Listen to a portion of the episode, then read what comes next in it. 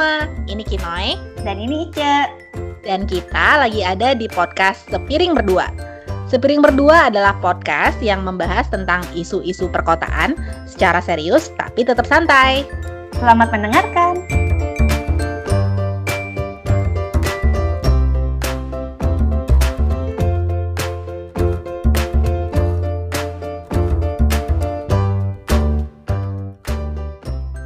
Oke, topik hari ini adalah tentang awal mula. Nah, gue pengen cerita tentang salah satu teknologi yang hampir selalu ada di semua kota di dunia, yaitu lampu lalu lintas alias lampu merah. Nah, gue bilang hampir karena rupanya nggak semua kota punya lampu merah juga loh, ada juga yang nggak. Tapi sebelum itu, mari kita ngobrolin sejarahnya dulu.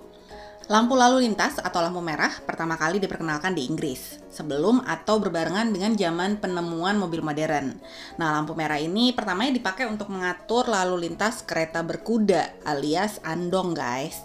Saking populernya kendaraan ini, rupanya dulu tuh jalanan suka macet juga dan eh, banyak kecelakaan juga, baik antara sesama baik antar sesama pengguna kereta berkuda maupun eh, dengan pejalan kaki dan rupanya sama kayak sekarang aja ya pejalan kaki itu selalu yang menjadi korban dari eh, kendaraan-kendaraan umum inilah.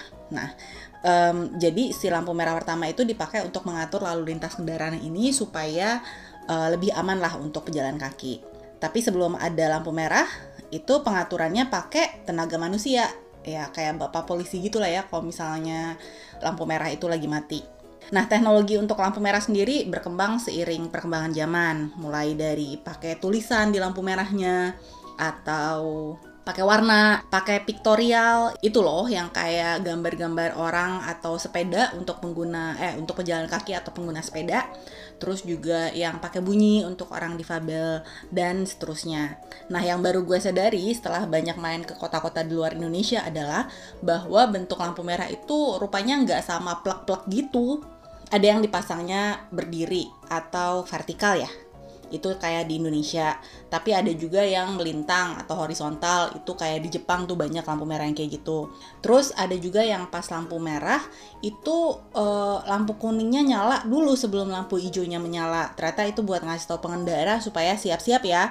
Ini udah mau hijau nih jadi jadi lo bisa siap-siap. Tapi ada juga yang nggak gitu ada juga eh, negara yang selalu punya lampu untuk belok kanan yang terpisah. Jadi apa sih tanda belok sendiri gitu. Tapi ada juga yang yang gak jelas gitu nih lampu merahnya apa sekalian buat bisa buat belok kanan apa enggak sih gitu. Terus ada yang lampu hijau buat pejalan kakinya itu begitu nyala langsung kedip-kedip. Tapi di tempat lain dia eh, hijau solid nggak pakai hijau kedip-kedip langsung lampu merah tapi kedip-kedip.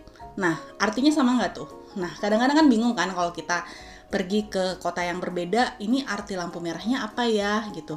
Dan seterusnya. Jadi eh, kalau gue salah satu yang suka gue perhatiin kalau lagi jalan-jalan di kota yang baru itu adalah lampu merahnya, terutama untuk pejalan kaki. Dan eh, juga bagaimana si warga kota itu memakai si lampu itu soalnya ya kadang-kadang kan gue bingung gitu kan ini tuh kita boleh jalan gak sih boleh jalan gak sih? Gitu. Nah jadi merhatiin orang lokal untuk uh, bisa mengerti arti si lampu merah.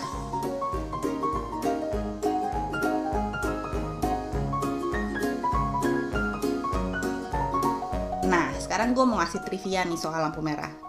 Lu tahu nggak kalau ada ibu kota negara yang nggak punya lampu merah? Ya benar negara mana lagi ya? Itu adalah di Timpu di ibu kota Butan salah satu negara yang paling tinggi indeks kebahagiaannya. Mungkin karena itu mereka nggak butuh lampu merah. Karena semua orang tuh yang kayak happy happy aja mempersilahkan orang lain lewat. Terus gue pernah ke Nepal nih dan di waktu itu di Kathmandu nggak ada lampu merah dong. Adanya pak polisi yang ngatur arah. Gue nggak inget sih waktu itu apa karena infrastrukturnya si lampu merahnya itu emang nggak ada lagi rusak atau emang orang nggak pakai aja. Tapi yang gue inget adalah gue nanya ke teman gue terus dia bilang ya emang di sini kagak ada lampu merah lagi gitu. Nah tapi kalau misalnya barusan gue guling eh, katanya sih ada walaupun jumlahnya minim. Cuman waktu itu gue sempet curiga jangan-jangan si Kathmandu ini kayak timpu lagi dia nggak punya lampu merah. Terus em, satu lagi waktu di Jepang di Jepang tuh orang menyebut lampu hijau itu dengan lampu biru. Jadi bukan lampu hijau. Bukan lampunya udah hijau guys tapi lampunya udah biru tuh gitu. Ya warnanya emang agak biru-biru ke hijau-hijauan gitu sih. Tapi secara umum kalau menurut pengalaman gue emang banyak orang Jepang yang mendefinisikan benda yang warnanya tuh kita kenal dengan warna hijau itu sebagai benda yang berwarna biru. Jadi kalau jadi kayaknya ini tuh masalah konsep warna deh.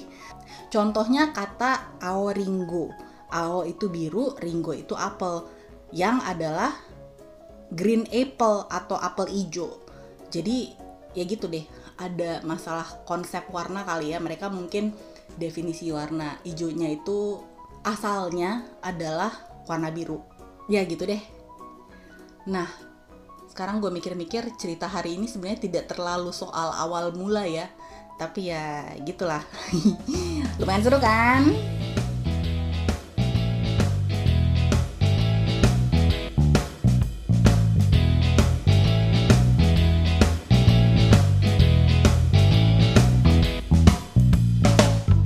Oke teman-teman, segitu dulu kali ya obrolan hari ini. Besok kita balik lagi dengan topik yang lain. Mau berkomentar? Silahkan tinggalin pesan di Instagram at podcast.spiringberdua atau di email podcast.spiringberdua at gmail.com. Sampai jumpa!